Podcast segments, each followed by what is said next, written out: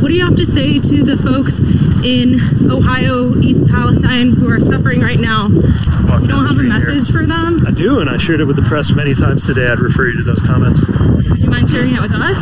No, I'm going to refer you to the comments that I made to the press because uh, right now I'm taking some personal time and I'm walking down the street. Are you going down there? What's that? Are you going down there at all? Democrats were shuddering privately just a few days ago about how big the margin was going to be. Republicans were predicting a red wave, but they may end up with the same slim majority Democrats have had for the last two years. We are going to take the House back. But we've got so much more to do, and I have only begun to fight. You and I have a rendezvous with destiny. Oh, welcome back to a very high energy Thursday episode of the Ruthless Variety Program. Welcome aboard, fellas. How are you? Excellent. Excellent. Ready to go. This one's going to be a banger. It is going to be a banger, no question about it. That was your transportation secretary, Poot, Poot. Poot, Pete, Pete. Petejich. Pete Boot, Edge, Edge. We should start calling him Poot Petejich. That's kind of what I felt like on that one. no, no, that was very organic. Poot. Poot Petejich. Yeah.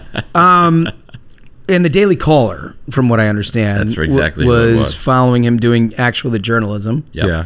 and they caught up with him on the street and asked him a couple of very simple questions. And instead of just an- simply answering them, just Blew her off. Uh, blew her off and, and decided to uh, make a story of himself. Well, he was he was having some personal time. personal Walk- time. Walking That's down the the thing. street. He's like, listen, uh, I'm not going to deal with the disaster where people are like suffering. I got some personal time. Yeah. Okay. Yeah, every- Sometimes I'm on vacation. Sometimes I'm maternity leave. Like you got to leave me alone. Yeah, and have on my- personal my- time right now. And on my personal time, I love to walk briskly down the street. yeah. and I mean, it's it's absolutely stunning. It's I think the Daily Caller actually bullied him into going because we just got a report that he's actually going to go down there.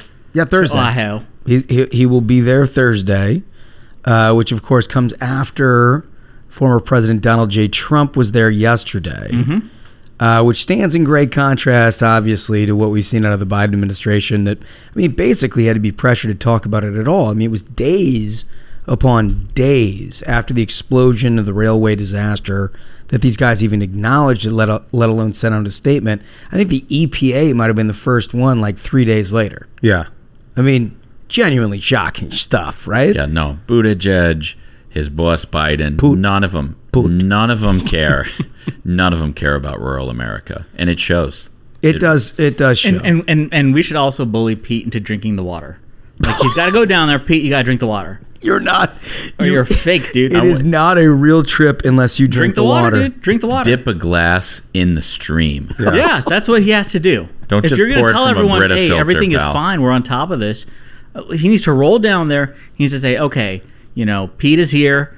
We're gonna get rid of all the white construction workers, and now you're gonna watch me drink this water. That's what his mission should be. Show up, do it, Pete, or just don't show up at all. Does Poot uh, turn you around entirely if he just dips the the thing in and chugs a glass of water? Only if he follows it by eating one of those chickens that died. Cooks the chicken, eats it. Okay. He'd he'd do it. He'd do it. Oh, you, for oh, you po- think for you for, would. for the politics. of course he would. I I mean I think this guy is sociopathic. Do you? For sure. One hundred percent. You think he doesn't believe in anything? No, the way I don't. the way Michael- that the way that he's copied Barack Obama's entire affectation and the way that he talks is sociopathic behavior. I yeah. mean, people were saying during the uh, Democrat primary, like I saw Democrats saying that he was at like CIA black sites torturing people and stuff. Like he's from McKinsey, where they were fixing bread prices. Like this guy feels nothing. He's like American Psycho. If that dude instead of finance wanted to be So- president, So aggressive. That's so aggressive. Yeah, he's like the management consultant version of a super soldier. It's like you remove that part of their brain where they think about empathy yeah, at all. zero, Yeah. zero. Well, Ah. maybe that explains the fact he hasn't done anything about trains. I mean, the derailment in East Palestine, Ohio, is not the only one. You Yeah. see, it's like a half a dozen trains derailing. Well, here's the, the the funniest part about the Biden administration response to all of this is now that that Trump is involved, now they feel like they've got their footing. And so I saw an article out today that they were like blaming the Trump administration for eased regulations on the railroads. Okay. I mean, look, I understand trying to deflect politics is a dirty business and you try to get out from underneath liability and what whatnot. But ultimately it's your job. Right? And they've been on it for two years. Yeah, it, ultimately, it's your job. And if you felt like the regulations were unjust, you had an obligation. I mean, Lord knows they've put out en- enough regulations Yeah. over the last couple Yeah. of years, right? They've regulated every business under the sun. They didn't get to this one, right? You, Yeah. you can't. It's only a problem now, and, and but it's all the Trump administration Yeah. that is that is problematic with the railways. And from what I'd read, that regulation only applied to like trains at coastal areas, which So it Ohio may not even is apply. not next to the ocean. So it may not even apply. yeah. So so like this attempted deflection just shows how completely over their head these people are. Like none of these people want to govern. None of these people actually want to help Americans. They all just want titles. They want to grift after they leave But the it's the it's the it's the media colluding with them to give them that pass, right? I mean, we saw the same thing with the Afghan withdrawal. We saw the same thing when Mm-hmm. Russia invaded Ukraine. They were like, actually, this is because Putin got Trump elected president.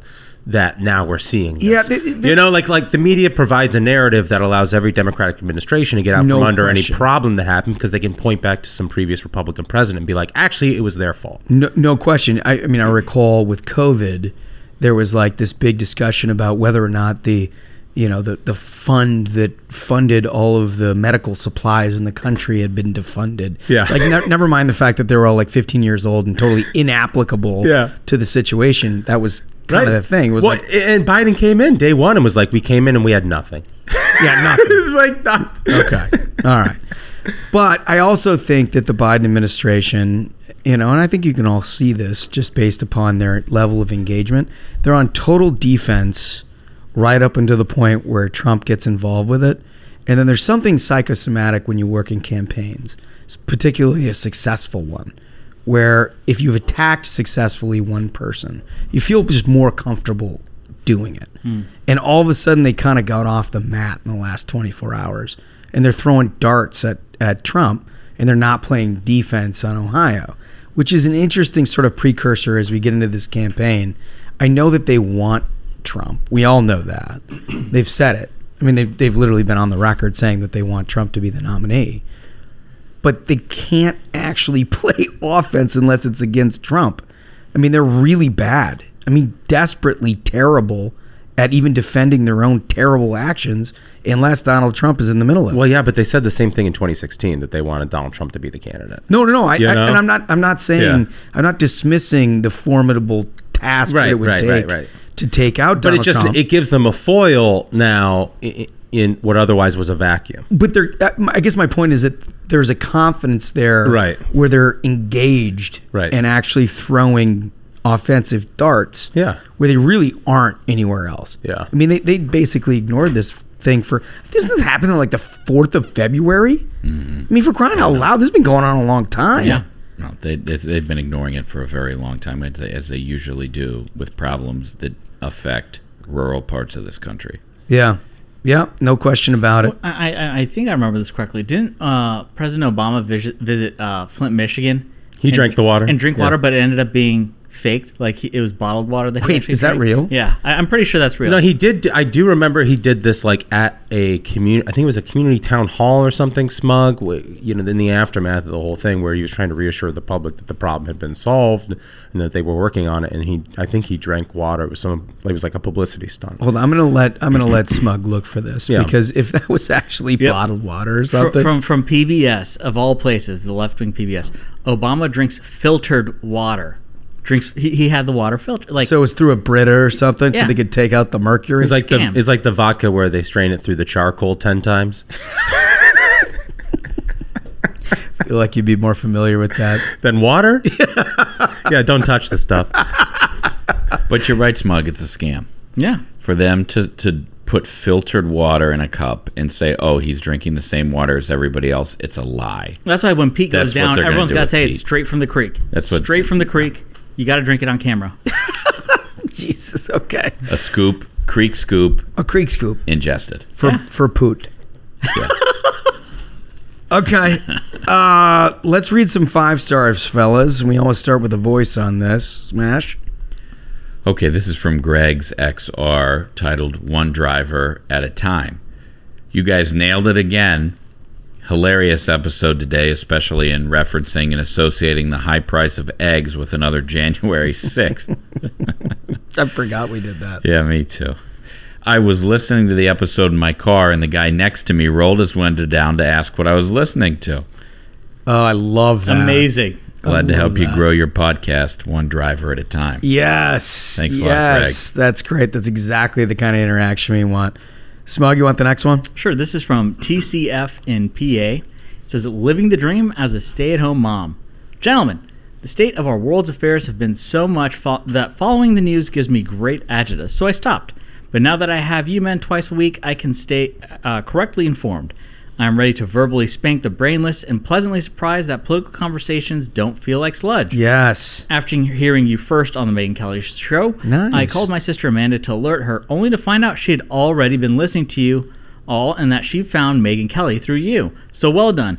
I'm a mom of six girls. Feel free to gasp, others do. Outstanding work. That's awesome. They were, are ages 17 to 6. My girls have heard me say numerous times that curse words make my ears bleed, that people that use curse words have a poor vocabulary, as well as that they must not be creative thinkers. Bang up job proving me wrong. Wow. There it is. See? Wow. Smug, hold on. Mm-hmm. Let me stop this review. what I've been trying to say is that there is a way of expressing yourself that has emphasis, mm-hmm. draws proper attention to the points that you're trying to make. You've been very prudish on this, Smug. I have. I have. Uh, I'll continue. It says there is no other way to share your views and the truths of today than with the necessary f bombs.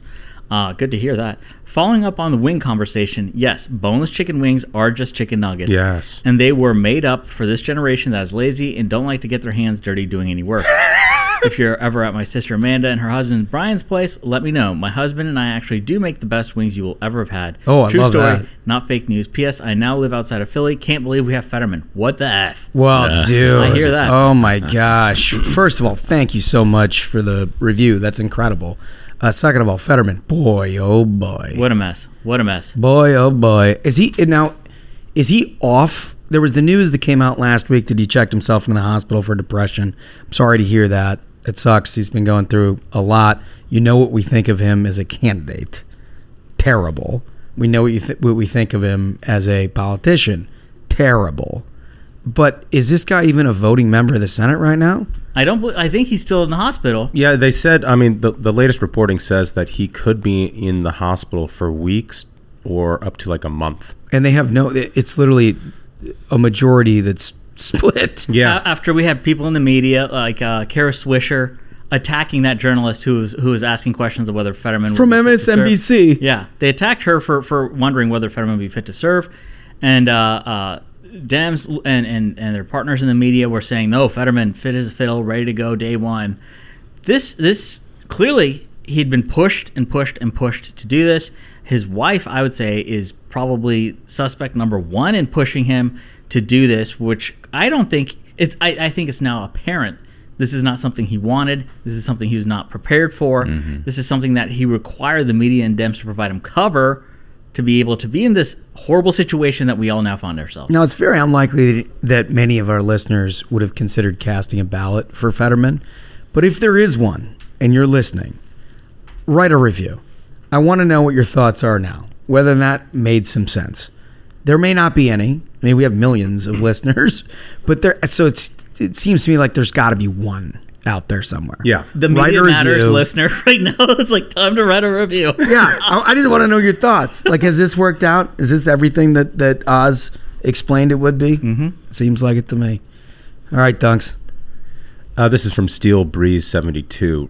Rushless and Ruthless Reflections.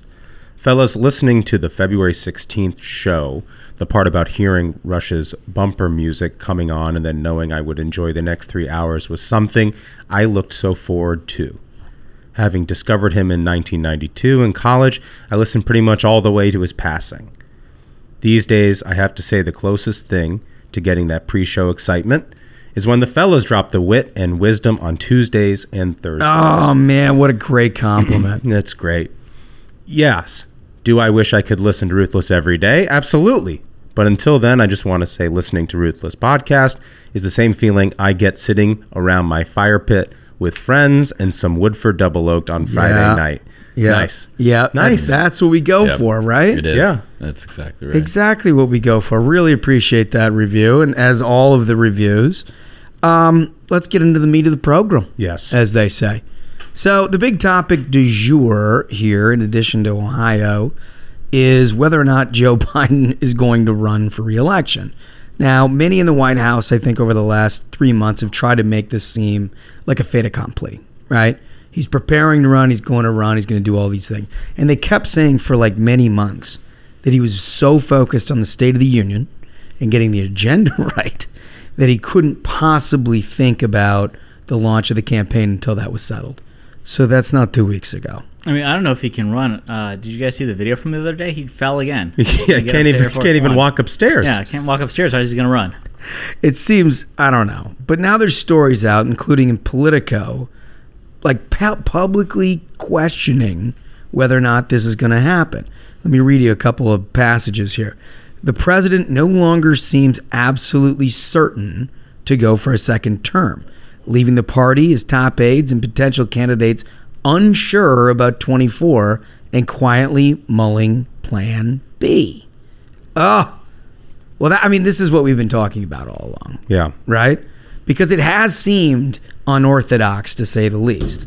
These guys have typically if you're if you're a president running for reelection, you typically get the infrastructure up very quickly. You you have things like lease on office space, Right. right? You have things like aides that are are committed to leaving To run a super PAC or Yes, something. right? All of these things, and like none of that has been talked about. Right. We're now in February of 23, late February of 23. None of that stuff has happened at all. So you got to begin questioning this timetable quite a bit. Doesn't mean that he's not going to turn around tomorrow and announce it all at once. Maybe they have incredible ability to keep all of that bottled up, but it just seems a little, little suspicious. It's very suspicious. Poot called up Politico and he was like, "Listen, guys, Yeah. Pooh was like, "Hey man, I I'm don't know if go to- Joe's got it in him." I'm going to Ohio. The old man's not going to make it. So Joe Biden's closest advisors have spent months preparing him to formally announce his reelection campaign. But with the president not ready to make the plunge, a sense of doubt is creeping into the conversations of 2024. What if he decides not to?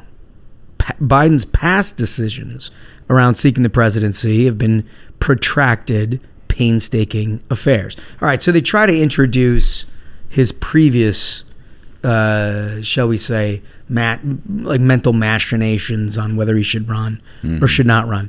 I always took that as a little less uh, organic Yeah. than the media would take, right? Yeah, What I, they- he's the biggest fucking phony in all of politics. They- And the- And Obama in 16 was like, "Dude, don't run." They make it sound like whether he was wrestling with the weight of the responsibility. Right. He- this, is a guy who'd run for president multiple times exactly. before. Yeah. Exa- it- this is- That this was not in his this- This consideration. is the most overwrought description of his decision making process that I think that you could possibly put into words. And I do think that there is a lot of angst out there among Dems that's being fed by potential rivals. Uh, and I actually think, um, you know, we were joking about Mayor Pete getting off easy with the press. Poot. Poot, yeah, he's he's been he's been criticized a lot more in recent days in the wake of these railroad disasters, um, and I think it's because there are Dem rivals out there pushing Yeah. the button. Oh, you And think Poot I- wouldn't have gotten any any? I I don't think he would have gotten Blowback for this? None whatsoever. Really? I think they would have celebrated him as the answer to the problem. I think they would have written him up as finally we have the mayor of South Bend who can come in and solve our problems. I actually think you, this is this is axiomatic with the media. We've said it before on the variety program. I'll say it again. Everybody should open their ears and hear this. Anytime the mainstream media is criticizing a Democrat, it's because it's benefiting another Democrat. Mm. So just keep that in mind and think about their motivations. So you think Amy Klobes has got a switchblade out doing a little West Side Story on on Poot? I, am not convinced it's Amy Klobes. I mean, maybe she's good Or somebody like her. because Amy Klobes is not Gavin Newsom. You know, Oh. Gavin Gavin Newsom is their climate. Well, I also He's gonna- noticed he's going to keep everybody. I also noticed something today. I don't know where I read this, but about uh, they were publicizing California going from the biggest budget surplus to the biggest deficit in the last two years, and like apropos of nothing, like who gives a shit? Nobody- nobody's thought about is- that. Cal- Poot at it again. It's always been a hellhole. This isn't new information. Yeah, like California might as well be Guam for all. Like, I Right. mean, do what you do, guys. You're Yeah. hell bent on destroying your state. It's fine with me. I'm not concerned about your budget deficit one bit. But it showed up in a national publication today. Right. If Poop. you're one, this is you're you're making my point exactly. If you are wondering why little pieces of criticism are creeping into mainstream media coverage aimed at Democrats, it's because there's a shadow campaign going on for the presidential nomination in 24. Let's look at us. Look at us piecing That- it all that's, together. that's some great insight. Well, the only person I would think who would not be pushing this on Biden is Kamala. You know, yeah, because- she needs him to be strong. Well, yeah, I, I think you know the, this pro- so-called protracted um, announcement and and hand wringing on on whether he's going to do it or not could only benefit her. And I mean, you know, me, I'm going to put on my tinfoil hat and be a conspiracy theorist about all of this.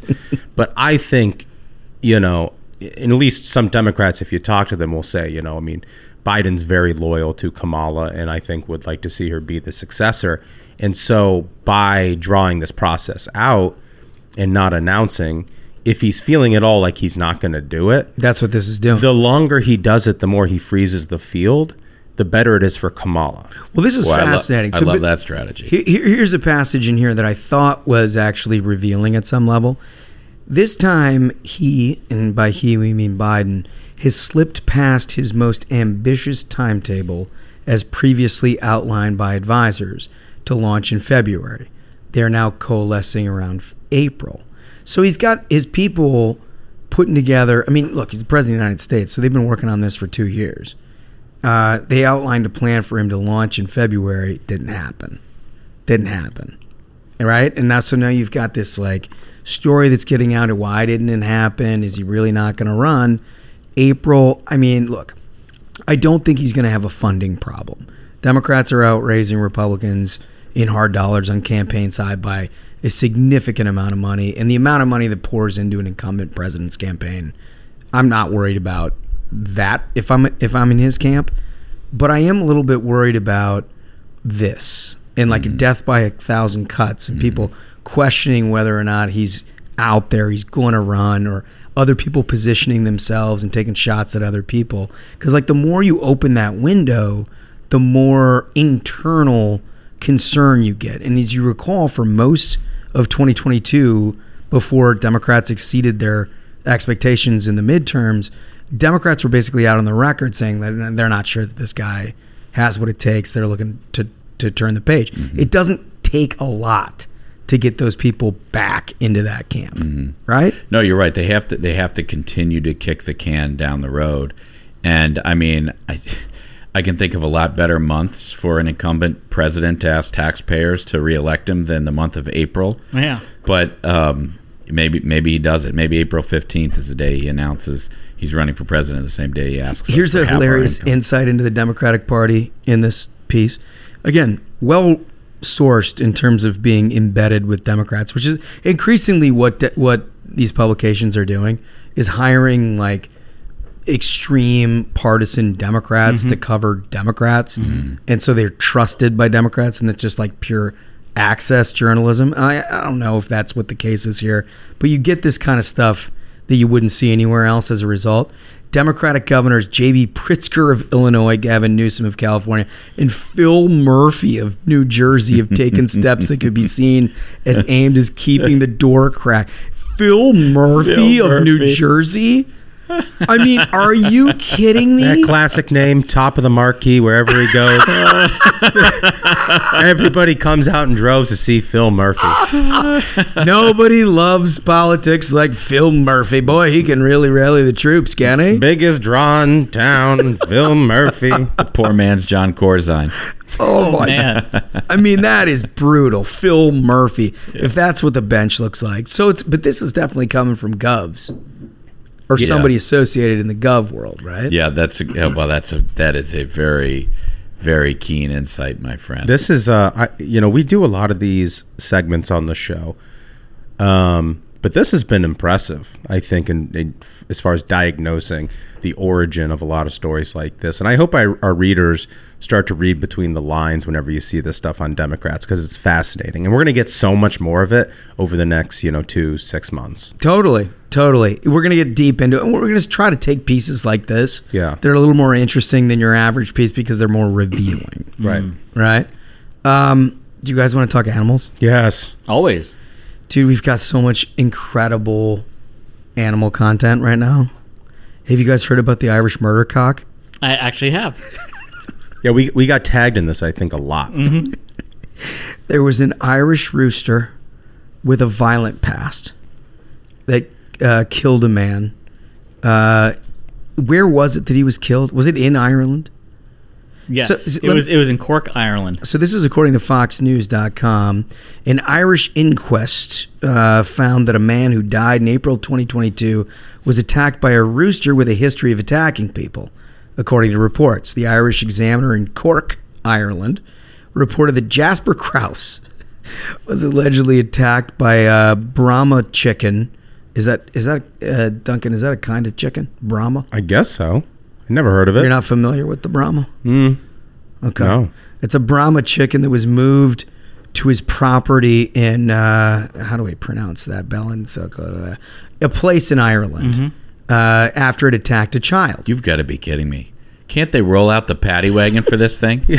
Don't they have enough paddy wagons in Ireland to be able to round up a rooster and chop its head off? Are you say- are you, have saying that they're clock. familiar with paddy wagons in Ireland? You, you don't need a rooster for an alarm clock anymore, okay? It's the 21st century.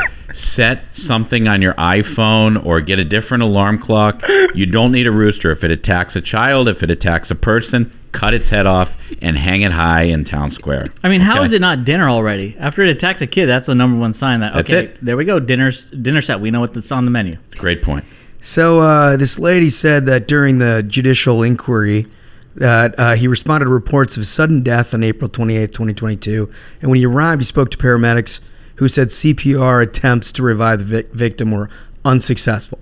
Brown later said the man, uh, later identified as Kraus, was on the ground in the kitchen in a pool of blood with a wound on the back of Oh. one of his legs. It's just a terrible tragedy. Corey O'Keefe, who was a tenant at Kraus's house, told his uh, daughter Virginia uh, what happened when Kraus. Uh, uh, Kraus's daughter arrived at the house. She saw blood and the paramedics performing CPR. So, I mean, uh, the the chicken, as you've said for a long time now, here. We, we got to say this next line. Kraus had a puncture wound on his left leg and a trail of blood from the house to a chicken coop outside. So, wait, is it open and shut case? It was straight to the chicken coop. Wait, so he, what it sounds like is he went to the chicken coop, got pecked, Yep. and then he died in his house.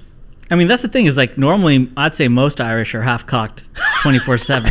You never want to get full cocked. We're doing. This is a hard way to learn the lesson. We're, we moved on from the Italians straight to the Irish. We had promised it, and here it is. And and by the way, if it's co- if it's coming at your legs from behind, wouldn't you turn around and just kick it? Would wouldn't you just see the rooster coming? It's not it's not a it's not a silent animal. Wouldn't you just hear it clucking on its way up to you? Turn around and be like, "Oh, the rooster's coming to attack me. It hurt a child." And just kick it and tell it to kiss its Blarney Stone goodbye. well, I mean, that's the thing is like if you're already half a bottle deep in Jameson,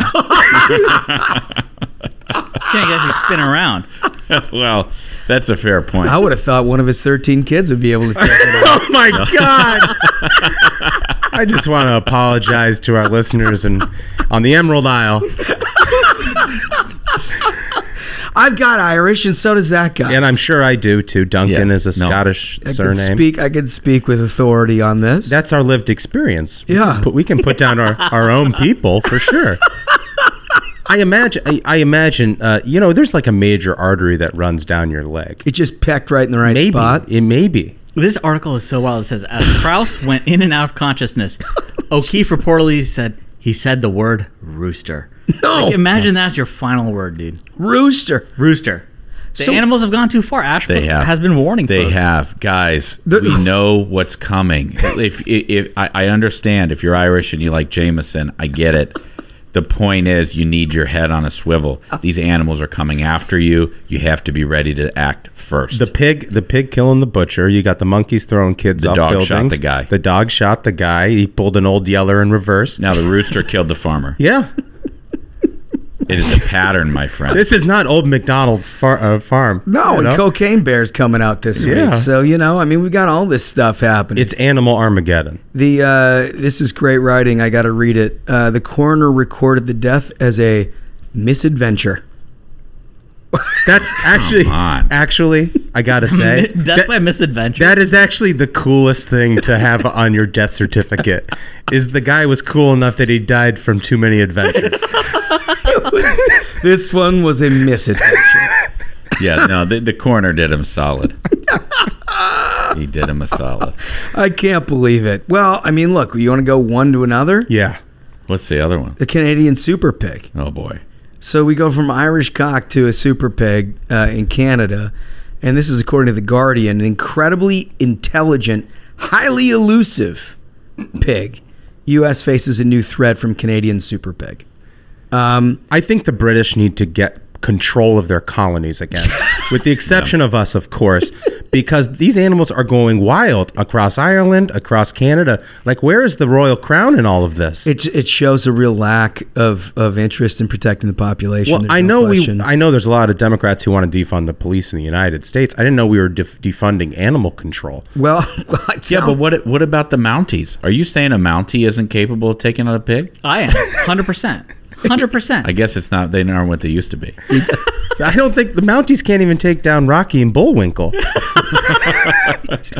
For decades, wild pigs have been antagonizing flora and fauna in the U.S., gobbling up crops, spent, uh, spreading disease, and even uh, killing deer and elk. Now, as fears over a potential of the pig impact the United States and North America, it's also growing a new swine related threat the Canadian super pig. a pig is a nasty animal. They are. Yep. They are a deadly, deadly animal. And I mean, we joke about a lot of different dogs and you know everything else. You, you a pig is dangerous, very dangerous. You shoot first. Well, I mean, you, You remember, always shoot first you remember those old mob movies where they feed you the pigs? Yeah, it's it's it's real. It comes from truth, right? Yeah, yeah. It's essentially just like a rabid dog with tusks. Well, and it's it's incredibly intelligent and highly elusive, as it says. Yeah. Tenacious, fast, athletic, more so than you would think from an animal that fat. So, well, and, And, and the other thing is that we got Mayorkas, so it's not like anyone's going to be watching the border. These things are probably slipping through all day long. It, they, d- dude, and, well, they're elusive. Dude, they, I mean, they run roughshod over East Texas like crazy. the, in the public image of what a pig is is a little pink pig in the barnyard Yeah, this waiting isn't for Babe. his blue ribbon. No. it's, yeah, it's not Wilbur. No. Okay. I, I have to hold on. You keep talking because I got to These look. are- Have you seen gotta- these things? No, The- I got to look and Those see are if like, I can y'all find remember them. hearing about that Hogzilla? Oh That shit! one I'm that looking got at bagged one and right It was now. like 20 feet long and like a ton. Dude, okay, so the Canadian super pig looks like uh, a Texas, a West Texas, Like feral hog. like what, what do you call those? Like javelinas? yeah. Yeah, You remember? Nasty like animal. Hairy. This is not like a little pink pig No. No, no, no, with no. a squirrely tail and they roll and, in the mud. And they're actually remarkably athletic for being fat, small, like, dude, like, you're like a- stout animals. You're absolute. It's the velociraptor of the mammal kingdom. Yes. That's it. Every time you take a bite of bacon, you are eating a trophy. yeah. it's true. I mean, that is really the best use for these things. Is like, you know, it said here they spread disease, they eat crops. I know in Texas they got those like helicopters with like chain guns that you can take those rides and just like gun down a bunch of these pigs because it benefits the world every time one of these croaks, right? So like, number one, I think we should absolutely go out there, you know, in a helicopter, shoot some of these pigs, report on the situation. that'd be- that'd be a good so that our community knows, and also for our listeners, you know, you see a pig, grab a gun, do your duty. You know, But- but- off them. But my advice is don't get too close to a brush line where they can charge you. you don't want to be charged by the one stay of these things. stay in open terrain here. Get an AR-15 or something that can shoot a repeater round right at them. So, uh, the emergence of the so-called super pig is a result of crossbreeding breeding domestic pigs with wild boars. Wow. Uh, and it sort of only adds to the problems that we face because you got like the, the domestic ones, which are, are apparently smart, and then the, the real physical suckers Yeah. on the other side. So pigs are not native to the U.S., but have wrought havoc in recent decades. The government estimates the country's approximately 6 million wild or feral pigs have cost $1.5 billion in damage each year. Okay. All right. So this is an easy solution, right? I mean, don't we just go out? That's basically that's that's uh, over two hundred bucks a pop. That's like two hundred twenty-five dollars of damage per pig. yeah. So you, you- They, we should we should put a bounty on these things. and and sell and, and like come back to the government and send it send Yeah. an invoice. You know what's scalp a pig. You know what's Get inter- you know what's interesting? Ronnie D has actually taken an approach like that in Florida, where they have this invasive python species. I think there's some. Other, I, I want to say maybe he's done it with iguanas and some kinds of gators. I, I, if I'm saying that wrong, I apologize. But he's he's put bounties on some of these invasive species, and you know, 18 like year old dudes who and you know other guys who are like, hey, I can turn this in and make cash. It it it's it's a very smart way to do animal control. and it saves the government and the taxpayers money. Like you, you know, if, if you pay ten bucks for a pig and it's going to do two hundred dollars of damage, it's a no brainer. Because when we're saying they're doing two hundred dollars of damage, what the libs would have you believe is, oh, it's just taking two hundred dollars from oil companies. Yeah. No, it's ruining plants. It's ruining other native species. It's ruining people's lives. So it's humane to take these animals out. And I remember years and years ago, you know, uh, some folks may remember on Twitter there was this like meme of this guy being like, "There's these feral." He was in Texas. He's like, "These feral hogs roll up and they try to like attack my kids," and everyone was like, "What the hell?" Because like libs have never left their apartment in Brooklyn. They've Right. never been anywhere where there's actual wildlife. Right. They don't understand that you know. They only learn where their food comes from by flying over it. yeah, Yeah. like you know, they're like the food comes from the Uber Eats guy. You Yeah. know, that's where it comes from. Well, so so, but this is where this thing turns seriously. Uh, a pig is a quote unquote mixing vessel Oh, interesting. What's that mean? capable of carrying viruses such as flu, which are transmissible uniquely to humans. National Geographic reported that pigs have the potential to create uh, a novel influenza virus, which could spread to humankind. I mean, swine flu, right? Well, what do you mean? I don't need National Right. Geographic to tell me that. We've gone through this. Right. I mean, biologically, a pig is very similar to a human in so many ways, actually, which is why so many of these viruses can jump from them to us. So we need to kill them. Yes. Okay. All right. So I'd like to hear about everybody's, if you wouldn't mind, writing in in the comment section and leaving reviews about what your plan is. Yeah, 100%. Because uh, you live around the country, you see these things. If you see one, I want to know what you're going to do. We'll spread this around. Everybody can get a good set of ideas together. It'll be kind of like the banana monkey pool. Yeah, yeah. We and need that. and best ideas win, and we'll just go ahead and save the country. And you know what? I bet we could turn the tide. Like with the number of listeners that we have, if you see a pig, you smoke it. You know, take a take a photo of that. Reply to the account.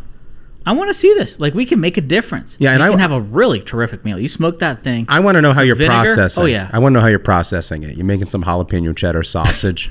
Fantastic. You're eating. You're eating the backstrap. You're eating the heart. You know, I don't care. Just tell us. if you know like if the FDA and the EPA wanted to do something good here, what they would do is tell us like how do we test to make sure the feral pig that we're about to eat is not going to kill. Yeah. right? Yeah. That that's what we that's what we should. Right. do. I got a feeling you smoke it for long enough, you'd be fine. You know, I think mean, that's you, you smoke it for a day. I guarantee that's good to go. I mean, if know? you can eat whale meat, you certainly should be able to eat feral pig. yeah. Why is a whale dirty? Yeah.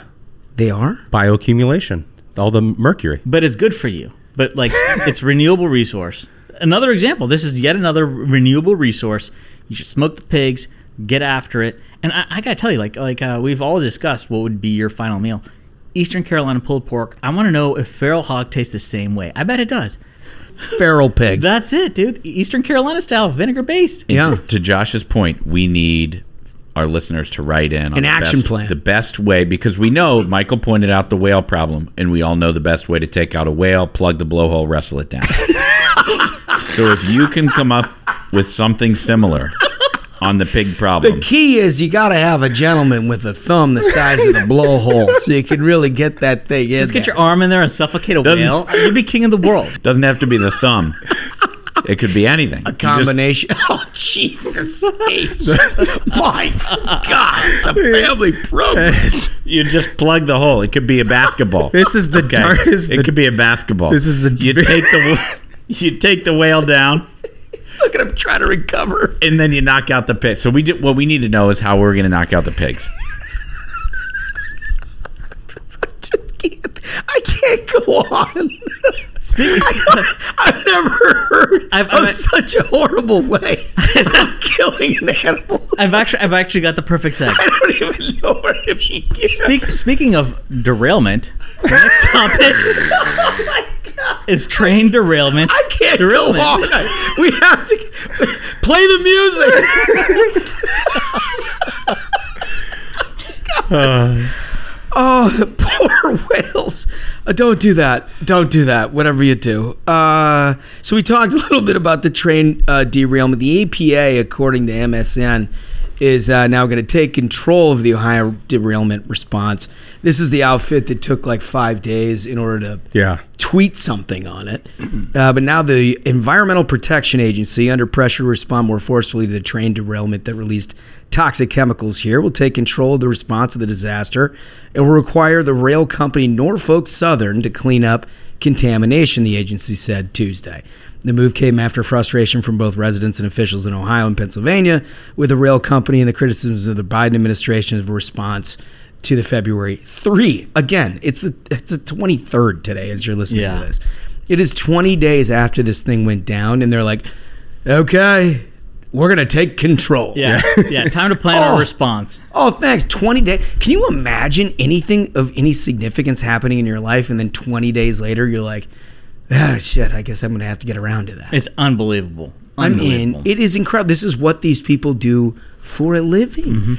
It is, and you know, we I hate to beat a dead horse here, but they're never called on it. You know, Mayor Pete just last night said he was taking a personal day, and he wouldn't answer the question of a reporter who was asking him what his thoughts were on the situation. So obviously, he's an awful transportation secretary. We've seen what happened with the FAA.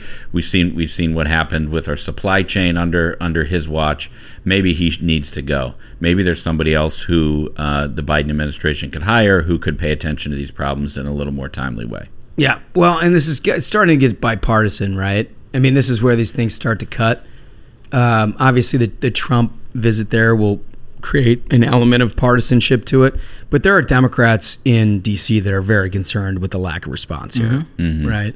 They've been talking about this fairly frequently, and you're going to get more and more of this as you get fewer and fewer answers. Mm-hmm. And the bottom line is, it, like, if, if you see the interviews and the write-ups about what's happening there, you got residents basically all over the place that are con- complaining of, you know, health maladies, essentially.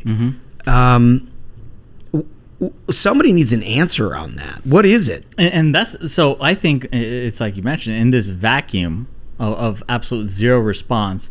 Uh, like this MSN article says that uh, Buttigieg bashing over response to Ohio derailment turns bipartisan. Democrats are actually going after him too. You know, they see an opportunity. There's there's uncertainty of whether Biden's going to run again. It's pretty apparent that the only thing Pete cares about is running for president. That's the only thing he cares about is running for president. So some of his rivals might be like, okay, well, might as well kneecap him now. Like this is a, you know a string of failures out of Mayor Pete. Now's the time. You know, let's let's let's call it out and, and make sure everybody knows. Uh, it says here the criticism of Buttigieg from the right and left of the American political spectrum underscores the fact that he is in an unusual position for the head of the Department of Transportation, which is usually an obscure post. Yeah, usually, th- you know, whoever's the Secretary of Transportation Yeah. shows up to work and just does their job. They usually do their That's job. That's what usually happens. Yeah, we don't actually have to know who they. are It's like it's like a good offensive lineman. If I don't hear your name, You're doing your job. you're job. doing a good Yeah. job. But the the tough paradox the media finds themselves in with with this with Buttigieg is because of course they love him. Be, they want to be able to say that he was a great transportation secretary, but they also have to say that the the job this isn't a fault his fault. This job doesn't actually do anything. you see what I'm saying? Mm-hmm. Yep. So it's like there two things have to be be true at the same time, which are contradictory. Yeah, no, it's true, except for the fact that like actually transportation is pretty important. Yeah. You know what I mean? Yeah. Like the TSA, the, the problem we had a month and a half ago with the entirety of air transportation in this country being canceled for a day Yeah. because they couldn't figure out how to work the computers. Yeah. Like all that stuff has happened on this dude's watch, and yet we've all pretended like it's outside of his control Uh huh. right? Like the ships outside of the cargo bay, the Yeah. trains crash. I mean, well, there was like three trains that went down in in Texas last week. I mean, Wild. wild. It's, Yeah. it's it's one thing after the other, and I there there has to be someone on the Democrats' side who is capable of managing a department that's so important to our nation's infrastructure. There has to be somebody else. Well, that's the beauty of democratic Someone with politics, experience. Though. What, what the beauty of democratic politics is, and this is, I'm just going to boil it right down for you. It's grow government to the point of unaccountability for everything. It's so big and so responsible for everything that it's actually not responsible for anything. Mm, yeah. Right? So it, it's just, it's omnipresent, it's big, you can't control it, it's not responsive. It doesn't actually address a concern because, well, I don't know, a lot, there's 10,000 people that work on that. And so we're going to have to work on a large bipartisan reform in order to make sure the chemical trains don't fly into towns across this country. It's really, you know, it's really sad. It's really horrific that that's become the experience that Americans have with their government. In any avenue, if you ever have to deal with a government agency, absolute nightmare. You're, you can try calling. You're going to get someone on the other end of the uh, of the line who's got their government position. They don't care. They're going to get paid either way. They'd prefer not to do work and get paid to do it.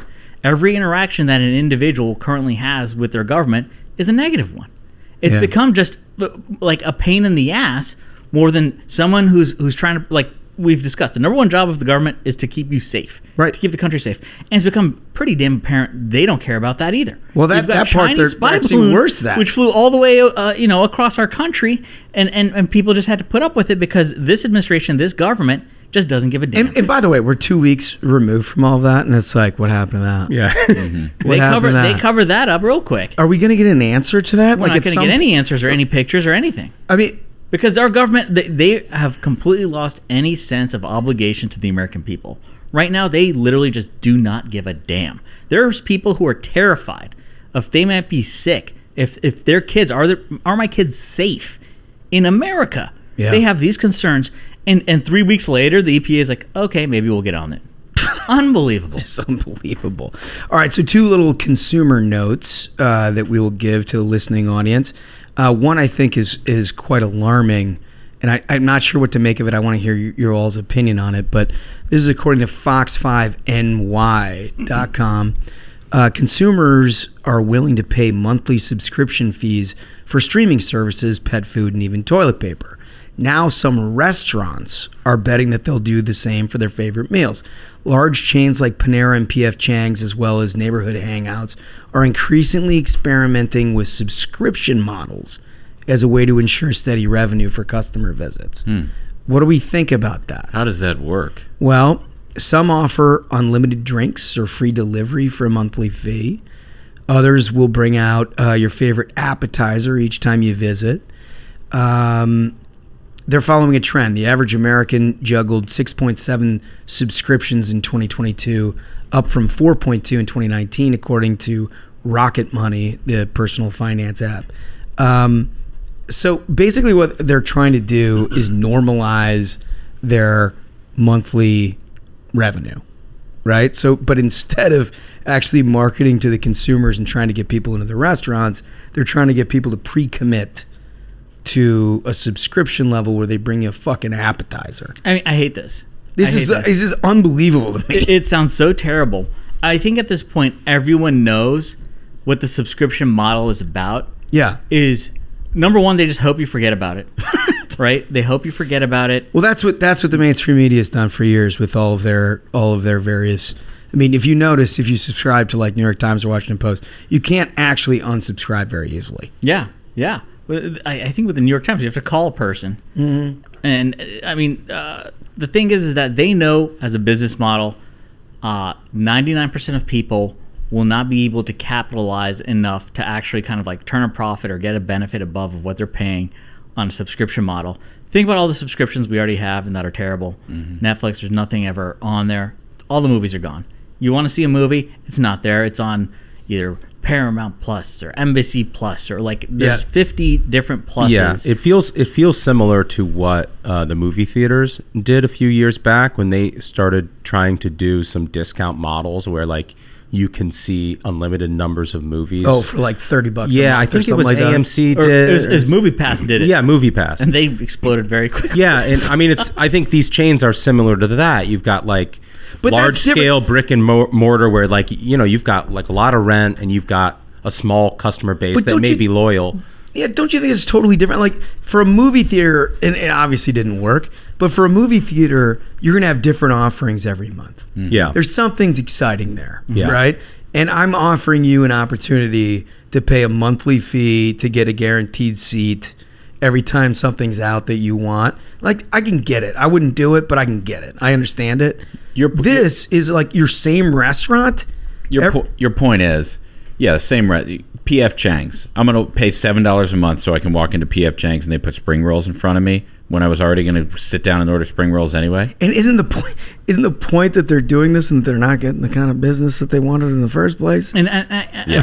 I, I think this is like the absolute wrong approach, and they're not actually confronting the issue here. There's a reason why Americans are going to restaurants less. It's because everything's expensive. Americans Yeah. are having to tighten the belt. This administration has put in these policies, which you know, day by day, are making things worse for the average American. So, you know, the last time we saw a statistic, it was something like the American, uh, uh, you know, taxpayers paying four hundred dollars more per month than they were two years ago for the same stuff. Yeah, people aren't eating out as much anymore. Yeah, you know. eggs. You guys eggs, hold on, You know, it's uh, they're like worth their weight in gold. Listen to this, listen to this. Taco Bell is tinkering with its $10 taco lovers pass, which lets subscribers get a taco every day for a month. I mean, college I students are can- going to destroy that. I can, That's I can get on board with that. That's a subscription for diarrhea. I mean, are you on, kidding man. me? It's it's a good restaurant, Michael. You're not trying to- It's delicious. So, just in case you're trying to film a documentary about your health or declination of that health, uh, then this is the plan for you. Yeah. This is good. I'd actually like to see somebody film themselves. No, you know, I actually, I actually, you know, funny you mentioned that. I always mention how I, I watched an endless amount of documentaries on YouTube. There was a guy who ate Taco Bell three times a day and had at least one of every item from the menu over the course of a month. Wait, wait, is that like supersize What? me? Kind of like it. Kind of like What it. ha- what happened to him? He lost weight and got in better shape. Yeah, I this, don't- is, I- this I- guy was a runner, right? So he was in decent It's shape. all to the begin with. diarrhea, guys. hey, His, hey, his, cholest- hey. his cholesterol went down. No. I swear to you, I don't believe swear, that. I'll pull it up after after we record. Are you kidding me? I was stunned, but like he had uh, doctors, dietitians, everything mo- being monitored on a daily basis, and it's not like he was just like eating off their like healthy portion of their menu and skipping like He you ate know, it all. He ate at least once every single thing that they had. Even over the course of a taco, month. you're getting lettuce, tomato. You're getting a balanced meal, and it's delicious. I love the, the full endorsement of the Taco Bell. It's menu. pretty good. Well, listen, I, I'm I like taco, I love a taco supreme. I- Like just your love standard hard taco supreme. and Love you've it. heard my, my my theory on this with Taco Bell is anything in your formative years. If you were a Taco Bell consumer, like when you were 16, whatever you ordered when you were 16 years old is what you still try to order today. That's the mm-hmm. truth. That is It- it- 100 it percent the is truth. true. Yeah. Right? 100% It's true. true. So like my whole thing for literally decades has been if I can figure out how to do a double decker with nacho cheese and a couple of soft tacos, and they've changed the name of this sucker like 15 times, but I can find it. it's on there, and they'll do it, right? I mean, people just stick with it. We've got, I mean, all these people in this office. We did this we, uh, a couple weeks ago, and everybody had their thing. They were like, "Oh yeah, Mexican pizza." And like- I was like, "When was the first time that you remember doing that?" Like, "Oh, you know, 15, 16. Like, have you ever ordered anything else? They're like, no, No. no. See, that's brand loyalty. That's brand it loyalty. It's Yeah. because they got a good product. They figured it out. All right, so here's the second consumer uh, notice: airlines, smug. This is this is the Airlines worst- are catering this- to families. It's the worst transportation news we have today. this is the biggest disaster. It's worse than Palestine. This is why you know Poot's got to go on his watch. United Airlines announces, according to Axios, United Airlines announced a new family seating policy on Monday that makes it easier for children under 12 to sit next to an adult in their party for free, including customers who buy cheaper basic economy tickets. You can explain to, to our audience why it is that that is a problem. I, number one, there's there's one airline which we all know is essentially just like you know cargo steerage. That's Southwest. every, family go on Southwest. Leave leave the public alone. And this isn't saying that like I'm not blaming the kids. I'm blaming the parents. Like if, if, if imagine you're a child, right? Y- your parent has decided, okay, I'm going to hand you an iPad, and that's going to raise you. You're going to be losing your mind 24 7. You're just put on an iPad. You don't have a parent. Of course, you get on a plane, you're going to raise hell. What's the parent going to do? Their only option with the kid is like, hand him an iPad. He's already got an iPad. Guess I'm going to sit here and watch this kid lose his mind for hours. You know, it doesn't matter where you're sitting on the plane, you're going to hear that kid wailing and screaming his head off. I- I'm on Southwest. Let me take a contrary point of view on this. I've never understood ever how it is that airlines in this country can operate a seating system where they're not like a full flight, where you can have four people or five people in a family book tickets where the seats are open, but Yeah. you actually can't get them together. Like, why in the fuck would anyone in the world want some random child sitting between them and their wife?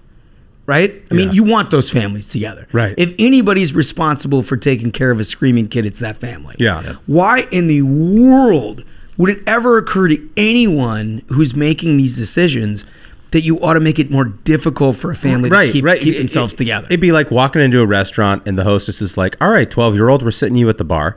Uh, the rest of you over there in the booth." You know? and, and you know what? The rest of the restaurant, you deal with the bar. Yeah.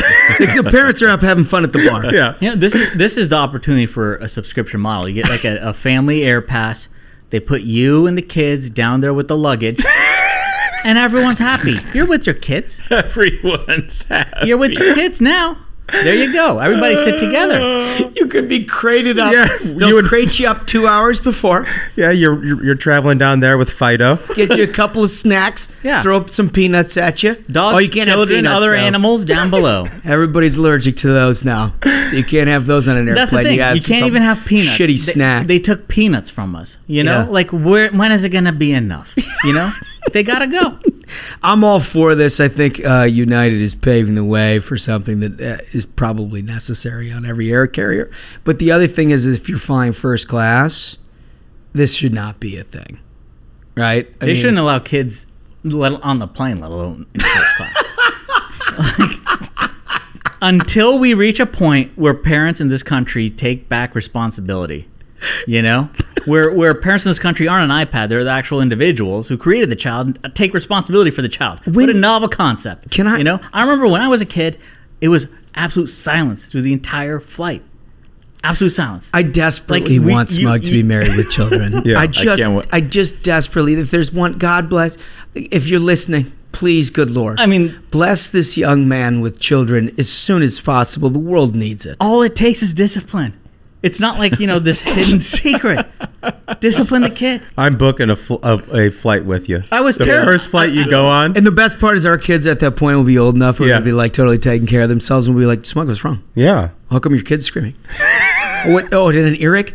Wait, is that Oh, ni- is that an iPad you're giving him? Oh, I'm- I'm- what happened? What happened to the? See, that's oh. the thing. Is I'm telling you, Where's it's like discipline? It is. It is not far fetched to be like, keep your child in absolute terror of the fact they will disappoint you, right? And that's it. The rest takes care of itself.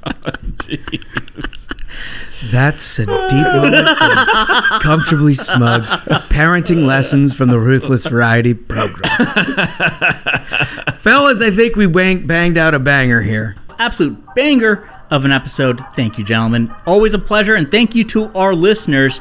We always appreciate the support. So until next time, minions, keep the faith, hold the line, and own the libs. We'll see you on Tuesday. Stay ruthless.